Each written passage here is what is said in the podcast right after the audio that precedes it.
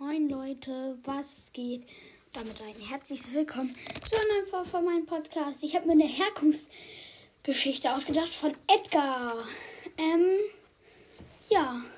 Übrigens, ach nee, das mache ich später noch. Das sage ich später mal. Also, es war einmal ein Junge namens Edgar. Edgar hatte keine Freunde und Eltern.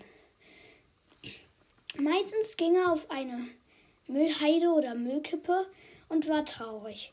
Eines Tages kam ein Müllwagen angefangen und kippte eine neue Ladung Müll aus. Dabei war auch ein Schal. Edgar fand, dass der Schal cool war. Also nahm Edgar den Schal und bindete ihn sich um.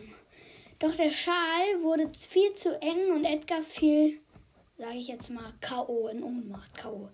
Ähm, als er wieder aufwachte, hatte er neue Handschuhe an. Also wisst ihr, welche ich meine? Diese Flughandschuhe, die er anhat. Plötzlich kam eine Durchsage.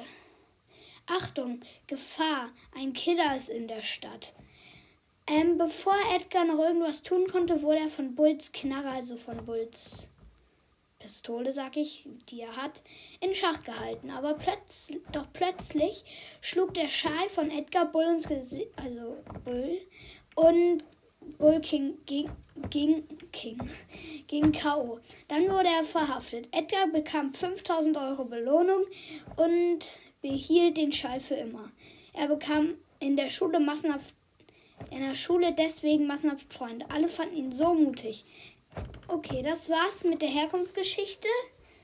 Äh, vielleicht ein bisschen kurz, naja, aber schon nicht so einfach, finde ich, sich sowas auszudenken. Und ja.